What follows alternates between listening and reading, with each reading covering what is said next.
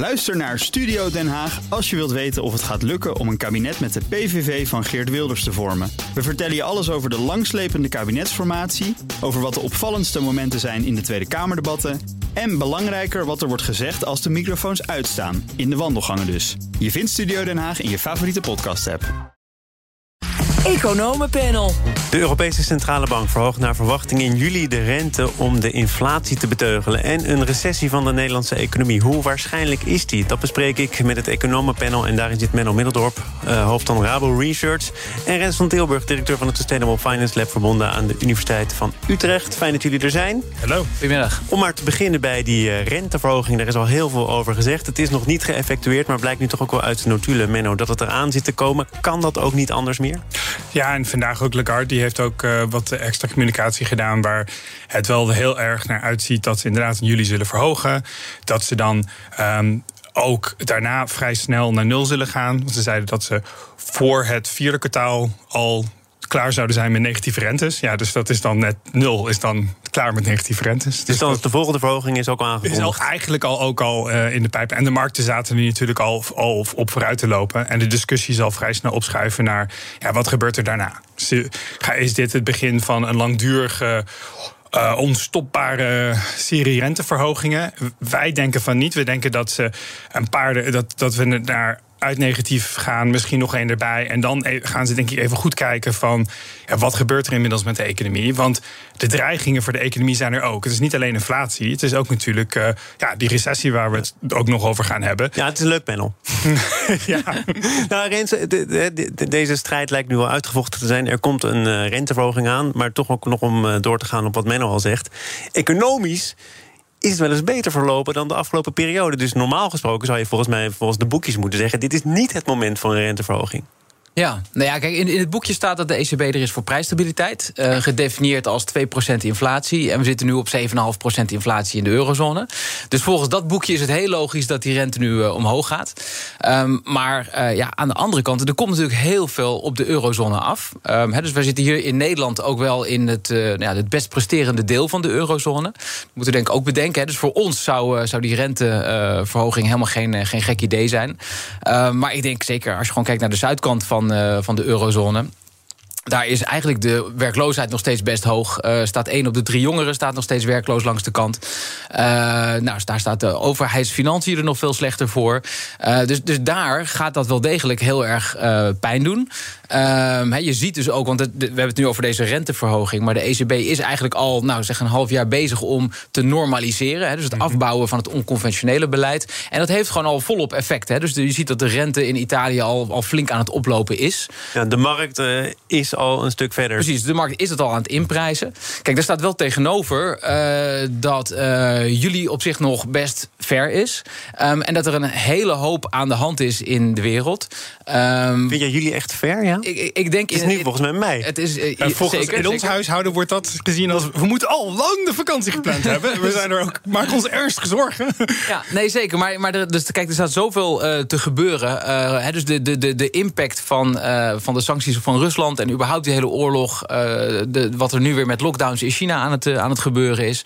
dat zijn toch allemaal dingen die wereldwijd enorme rem op, op de groei zetten. En dat gaat, dat gaat ook een open economie als Nederland gewoon nog echt wel raken. Maar zeg je hier nu eigenlijk dat jij het nog maar moet zien? Ik, uh, ja, ik, ik, moet, ik moet nog zien. En, en ik hoop ook eigenlijk... Kijk, wat we gezien hebben uh, in het verleden van de ECB... is dat ze twee keer uh, te vroeg de rente verhoogd mm. hebben. He, dus dat deden ze in 2007. dat deden ze met de meest grote effecten in 2011. Ehm, en dat hebben ze toen ook weer heel snel moeten omdraaien. Dat was ook de laatste keer, toch? Sorry? Dat ze de rente überhaupt verhoogd dat, dat was de, laatste, keer, keer, Zeker, daarna zijn ze, zijn ze vooral heel hard de rente naar beneden gaan, gaan doen. En op zich is wel, heeft dus de ECB best wel een soort van track record... van op een onhandig moment de rente verhogen. En uh, ik denk uh, dat op dit moment er ja, ook een hele hoop signalen zijn... die laten zien van nou, misschien is het nu ook niet zo'n handig moment. Dus het zou mij op zich niet gek lijken als er, als, er, nou, hè, als er nog wat meer slecht nieuws gaat komen tussen nu en juli. En daar is op zich alle uh, mogelijkheid toe. Dat ze dan misschien toch zeggen in juli van nou, we houden hem nog eventjes zoals die is. Uh, we wachten het nog eventjes af. En ik denk dat dat ook best verstandig kan zijn. Ik denk dat, dat, dat die discussie net iets later komt. Dus dat die eerste uh, paar renteverhoging wel eraan komen. De reden daarvoor is, als je kijkt ook uiteindelijk ehm, is die, die hele korte termijn, hele heftige inflatie die we nu hebben, de kans is heel groot dat die wel wat lager wordt. De vraag is hoeveel lager en, en wat, voor, wat is de nieuwe inflatienorm die we daarna zien? Is dit zeg maar de verlenging van uh, team tijdelijk? Tijdelijke inflatie? Alsnog? Nou, kijk, niemand denkt. Kijk, wat, wat, is de inflatie van nu? Dat is vooral olieprijzen en, en gasprijzen. Vooral gasprijzen eigenlijk. En ja, die gaan niet elk jaar verdubbelen. Dus tenzij de rest van de economie enorme tweede orde inflatie laat zien en de lonen flink gaan stijgen, wat nu nog niet gebeurt, ehm, is het onwaarschijnlijk dat je in dezelfde tempo doorgaat. Maar dan, dan kan je. De discussie voor de ECB is eigenlijk van: komen we straks netjes terug op 2%? En als je kijkt naar de, de indicatoren die ze hebben over lange termijn inflatieverwachtingen, dan zitten die eigenlijk nu wel best wel consistent met die 2%. Dus dat betekent dat je niet een norm moet aan het stimuleren. En je kan dus, dat is al op zich al een argument om, om wat te gaan normaliseren. Maar het kan inderdaad, terwijl je met die rit bezig bent, dat de volgende recessie zich aandient, dat de inflatie inderdaad flink terugloopt en dat je dan toch zegt van nou, eh, na één of twee ben ik wel klaar, of misschien drie. Ehm, en dus ik denk dat dat de discussie is rond de waar ik denk het risico van, de, van die recessie dus ook echt zich aandient. Er zijn twee, twee redenen waarom uh, de ECB misschien wat van de, de tekstboekjes uh, af moet, uh, moet wijken. de eerste raakte ik net al aan. Dat is dat, dat verschil tussen Noord en Zuid in de eurozone. Wat gewoon nog steeds heel groot is. En waar ook gewoon uh, nog steeds niet de koninklijke route uh, van, van een grotere Europese begroting, waarmee we uh, wat kunnen stimuleren in het zuiden, hè, los van de ECB, maar gewoon via de, via de begroting. dat is er nog niet. Ehm, dus dus, dus dat, dat gevaar is er. Um, en we, we hebben gezien in het begin van de, van de pandemie, toen riep ook Christine Lagarde, geheel volgens de tekstboekjes, wij zijn er niet voor om de spreads te drukken in het zuiden, hè, om het verschil tussen Noord en Zuid qua rente te beperken. Uh, en dat klopt, he, daar heeft ze gelijk in. Tegelijkertijd zag je toen dus enorm die rente oplopen in het zuiden. En wist ze niet hoe snel ze een programma moest aankondigen. waarbij uh, vooral het zuiden uh, geholpen was. Maar die spread loopt nu ook weer op. Die spread loopt nu ook weer op, maar nog matig. Ja. En, en, maar ik denk dus dat zo'n renteverhoging. in combinatie met slecht nieuws. dat kan precies zo'n trigger zijn. waardoor die rente in één keer heel hard op gaat lopen in het zuiden. En dan moet in één keer de ECB weer een soort van U-turn maken. Dat, dat is denk ik gevaarlijk. Ja, en het andere, wat denk ik ook heel relevant is. is uh, waar komt deze inflatie nou vandaan? Dus, dus het is ook absoluut geen tekstboekinflatie van een oververhittende economie die gewoon een beetje moet worden afgeremd. Dit heeft alles te maken met ja, eigenlijk gewoon een strategisch spel wat Poetin al een jaar geleden is begonnen te spelen. Uh, dus dat uh, Gazprom zijn voorraden in Europa niet aan het aanvullen was. Dus er kwam schaarste, de prijs liep op. Ja, en die explodeerde natuurlijk op het moment dat hij dat Oekraïne binnenviel. Dus, dus daar zit het probleem. En daar los je met je renteinstrument niet veel in op wat er natuurlijk moet gebeuren, waar, waar op zich de overheden nu ook mee bezig zijn. Nu moeten mensen even goed luisteren. Dit moet er gebeuren. Ja, dat is dat je juist dus je afhankelijkheid van die fossiele energie uit Rusland uh, gaat, uh, gaat ja, Maar daar zijn ze ook mee bezig, toch? Daar, daar zijn ze mee bezig. Um, maar op het moment dat dus de rente oploopt, dan ga je dat proces wel heel erg in de wielen zitten ook. Hè? Want juist um, uh, duurzame energie heeft hoge investeringen nodig, is daardoor ook ja, heel gevoelig voor, voor, voor de rentestand. Um, en dat heeft de ECB een jaar geleden besloten van we gaan ook klimaatverandering meenemen in ons, eh, in ons monetair beleid. Ja, dit is denk ik een hele mooie casus om dat, uh, om dat te doen. Ik zie jou een beetje Nou, ik denk niet dat de, de, zeg maar de risicovrije rente... De, dat, dat zeg maar een centrale bank beïnvloedt en uh, waar een overheid zich voor betaalt, die stijgt dan.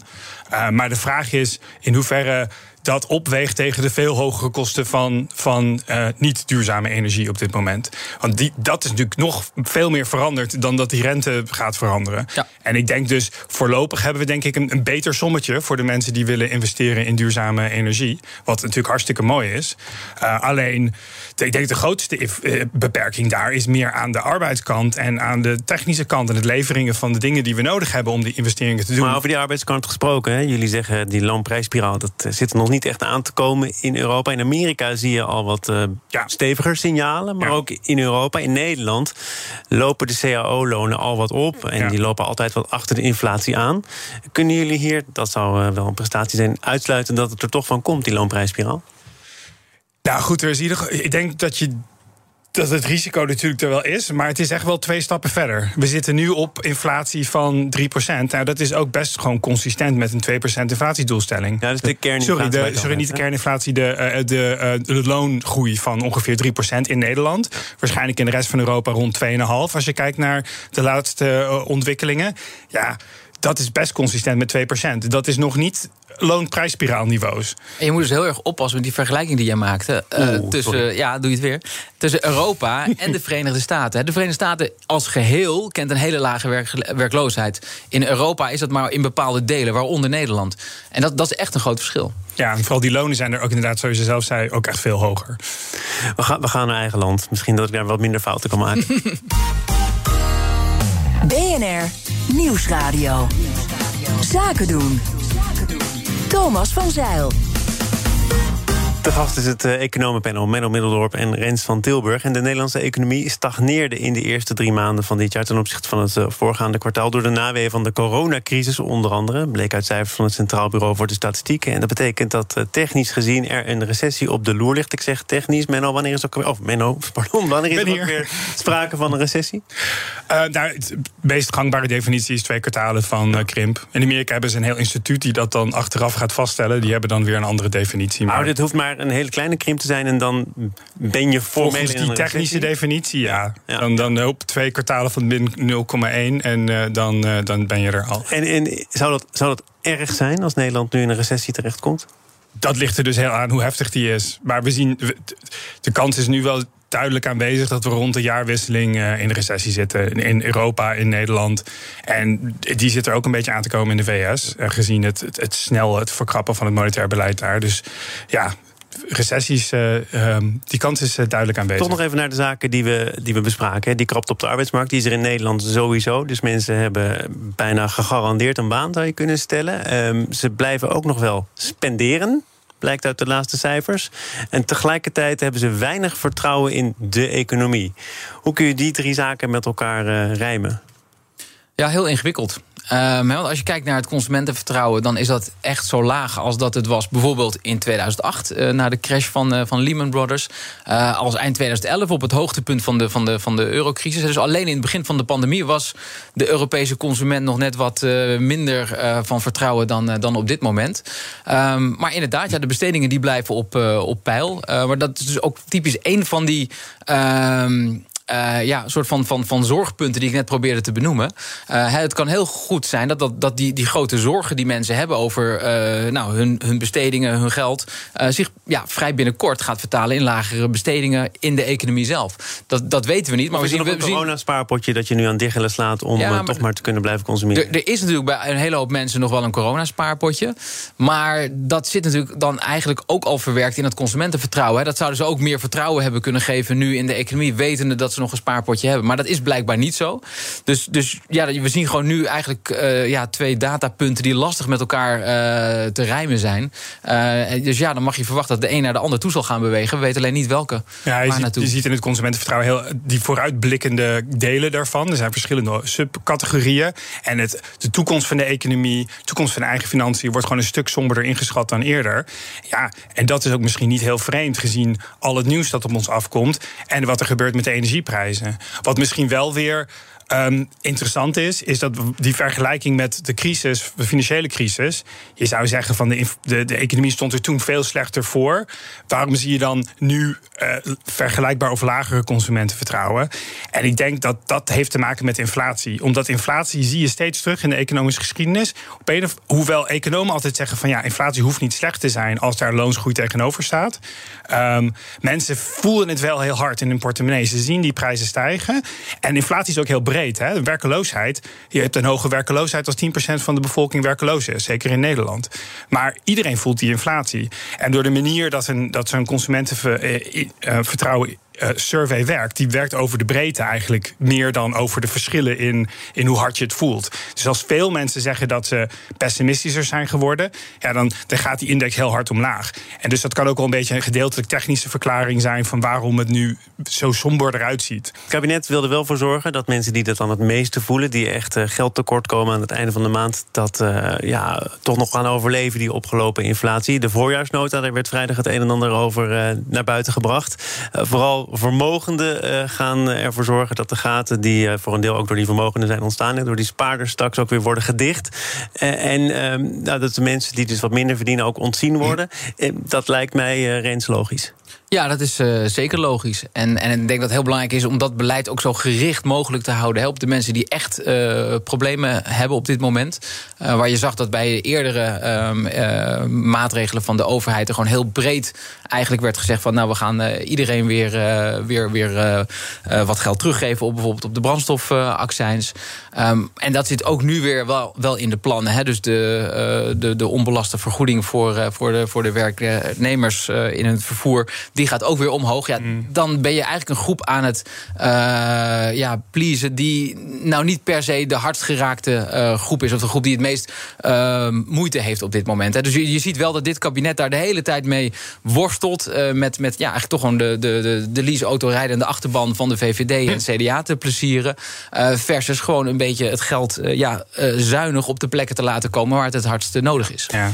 Wat je ook ziet, en daar is het in dit economenpanel heel veel over gegaan, is eh, wat er gebeurt met eh, fondsen. We hebben het Nationaal Groeifonds, het Stikstoffonds, Klimaatfonds. Daar zitten heel veel miljarden in. Alles bij elkaar opgeteld. Die we ook echt nodig hebben om dingen te doen op lange termijn. Of op lange termijn. Maar op de korte termijn is er een probleem. Uh, en nu zie je dat de staatsschuld wat verder oploopt. Hè. Uh, en dat er ook wordt gekortwiekt bij die fondsen. Ja, nee, ik, ik, hebben ze wel eens het economenpanel geluisterd daar? Nee, kennelijk niet. En ik, ja, ik, zou ook lief, ik zou liever zien dat ze de, voor dit soort lange termijn investeringen de staatsschuld wat, wat sneller lieten oplopen. Dan, dan, dan die fondsen gaan roven. Uh, want, dus die staatsschuld, dat had dan wat verder opgelopen kunnen worden? Kijk, eh, wat, er nu, wat men, men kijkt natuurlijk naar de, die hogere rente als een, een issue eventueel in de toekomst voor de staatsschuld. Maar je moet ook niet vergeten dat die hoge inflatie dat houdt, maakt de, de staatsschuld ook draagbaarder. Hè? Dus de economie in nominale termen, en dat daar gaat het uiteindelijk om als het over staatsschuld gaat, want ook, sta, ook de schuld zelf is een geldbedrag, niet een reëel bedrag. Dus, dus die, die hogere inflatie die zorgt er ook voor dat uh, die staatsschuld draagbaarder wordt. En als je kijkt naar de reële rente nu, die is juist, die is juist nog lager dan die was. Hè, door de combinatie van oplopende inflatieverwachtingen en de rente die daar nog minder hard achteraan is gegaan. Dus ja, dit. Uh, nou, Rent, hoe, kan, hoe, kan dit, hoe, kan dit, nou toch uh, gebeuren? Ik, ik, ik, verwacht niet meteen een antwoord, maar het is natuurlijk uh, wijd en zijd verspreid. Die fondsen, dat is een risico. Die zijn er voor later, ja. voor noodzakelijke investeringen... en niet voor korte termijn politiek gewin als het even ingewikkeld wordt. Ja. En toch, we zijn nog maar een paar maanden verder... En daar gaat alweer een miljard. Nou ja, dus het, het, roept echt de vraag op voor dit kabinet... van waarom zijn jullie nou dan met die fondsen begonnen? Want het hele idee van een fonds is juist dat je er niet aan gaat zitten. Het voor de lange termijn is. Tegelijkertijd is er wel een, uh, een lichtpuntje, denk ik, vanuit de economen gezien. Uh, want uh, heel veel economen hebben ook gezegd van... joh, waarom zoveel geld gebruiken? Waarom zoveel... Hè, en dan, nou, of je nou in een fonds stopt of vanuit van je begroting haalt. Maar er zijn ook andere instrumenten om milieubeleid mee, niet mee zo doelmatig was dit, hè? Dit was niet zo doelmatig wat dat betreft. Hè? En kijk, het interessante is, er wordt nu wel geld uit die fondsen gehaald. Maar er wordt tegelijkertijd gezegd, en, maar dit gaat niet, dit doet niks af aan de doelstellingen die we hebben. Ja. Nou ja, als econoom uh, geschoold als we zijn in het gebruik van schaarse middelen, dan zeg je goed, één schaars middel gaat er weg. Dan moet er een ander middel in de, in de plaats komen. Uh, of je zou eigenlijk met deze middelen al ruimschoots over je doelstellingen heen gaan. Nou, en dat is ook niet wat blijkt uit de doorrekeningen van, van het klimaatbeleid. Dus er moet nu wel iets anders dan bij gaan komen. Nou, en daar zit dan het lichtpuntje. Hè. Je, je, je kunt met, met CO2-heffingen met uh, regulering uh, kun je natuurlijk ook die uh, doelstellingen behalen. Ehm, dus, dus ik denk, dit, hè, ja, dit zal, zal hopelijk binnen het kabinet... in ieder geval de minister van, van Klimaatzaken... extra ja, credits geven om, om strenge maatregelen te gaan treffen. Tot slot over schaarste gesproken. De oorlog in Oekraïne kan leiden tot een wereldwijd voedseltekort. Daarvoor ja. waarschuwde de secretaris-generaal van de, de Verenigde Naties, Gutierrez... tijdens een ministeriële bijeenkomst over honger in de wereld vorige week. Ik geloof dat de minister van eh, Buitenlandse Zaken van Duitsland heeft gezegd dat Rusland honger inzet als oorlogswapen. Door export onmogelijk te maken, door die havens te bezetten. Ja. Uh, Menno, is dit los van dat het uh, natuurlijk heel veel persoonlijke betekenis heeft voor de mensen die het treft, ook van economisch groot belang?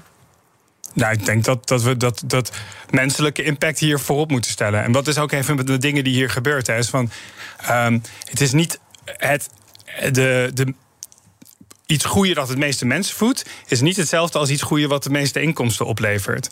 En ik denk dat een van de oplossingen om, om dit probleem te verhelpen, want we hebben echt over een, een dreigend tekort aan voedsel die.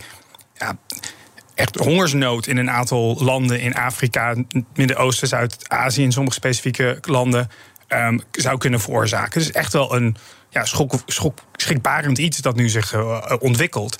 Ehm, en dan een van de beleidsmiddelen die ze daar kunnen inzetten is om om juist uh, prikkels te geven om meer gaan te groeien. In plaats van andere dingen die. Um, um, die dus minder, die minder makkelijk nou, mensen voeden en minder makkelijk verhandelbaar zijn. De heeft nu volgens mij miljarden gereserveerd voor projecten in arme landen... om ervoor te zorgen dat ze daar serieuze landbouw kunnen ontwikkelen... en minder afhankelijk zijn van dat is ook een hele goede. andere landen. Ja. Ja. En het, het belangrijkste is, is dat ja, uiteindelijk gaan is een wereldproduct dat wereldwijd verhandeld wordt. Dus al die landen die nu grenzen oproepen, hè, die dus bijvoorbeeld wat India doet, de export verbieden, dat helpt echt niet. Dat betekent gewoon dat je ja, het probleem op een wereldschaal groter maakt. En daar worden sommige andere landen die echt moeten importeren, worden daar slachtoffer. En je krijgt dus graannationalisme. Ja, nee, zeker dat zie je volop gebeuren. En, en, en het, het, grote probleem met alle oplossingen die uh, jullie net noemden... is ook dat dat uh, nou, pas over een jaar... Ja, we doen ons best maar, hoor. Nee, zeker, maar dat dat waarschijnlijk pas over een half jaar, jaar uh, een oplossing gaat bieden. En, en, en ik denk dat dit inderdaad een van de hele grote problemen... op de korte termijn is. je hebt natuurlijk gebieden rondom Ethiopië... waar gewoon echt ook via, via de oorlog zeg maar, die hongersnood wordt aangewakkerd. Maar daar wordt nu ook dus heel moeilijk voor die hulporganisaties... om een beetje betaalbaar gaan te, te vinden. Um, ja, en eh, qua economische impact, uh, de vorige keer dat de graanprijzen zo hoog waren, toen zagen we dat het natuurlijk ook in allerlei landen leidde tot ontzettend veel onrust. Hè, dat hebben we in Sri Lanka nu al gezien. Dus je hebt inflatie, graantekort, dat zijn allemaal drijvers voor wat je zegt. Voor een enorme onrust. Dus dat, dat, dat kan allemaal de, de, de wereldeconomie echt nog wel heel erg flink gaan, uh, gaan raken ook. Uh, dus dat zijn, dat zijn die onzekerheden die nou ja, maken dat je uh, goed moet nadenken hoe hoog je de rente wil gaan maken op dit moment. Wat op zich ook wel misschien wel goed is om te zeggen, is dat het niet alleen door de oorlog in Oekraïne komt. Dat is natuurlijk een hele belangrijk element. Maar de, op de achtergrond zie je ook in meerdere plekken in de wereld dat het of te nat is of te droog. En dat heeft natuurlijk ook waarschijnlijk iets te maken met klimaatverandering. Dus dat is een belangrijk element waar we nu gewoon de, ja, het gebrek aan actie in het verleden daarop dat, dat, zien we nu terug in de huidige voedselcrisis. Menno Middeldorp was hier, hoofd van Rabo Research... en Rens van Tilburg, directeur van het Sustainable Finance Lab... van de Universiteit Utrecht. Dank voor jullie bijdrage aan dit panel. Zometeen dan gaat het over het tekort aan personeel... en ook het tekort aan stages zo af en toe. En Bernard Hammelburg is hier voor het laatste nieuws uit Oekraïne. Ook Harm Edens vind je in de BNR-app. Je kunt BNR Duurzaam niet alleen live luisteren in de app, maar ook terugluisteren als podcast, zoals al onze podcasts. En naast dat de BNR-app Breaking News meldt, houden we je ook op de hoogte van het laatste zakelijke nieuws. Download nu de gratis BNR-app en blijf scherp.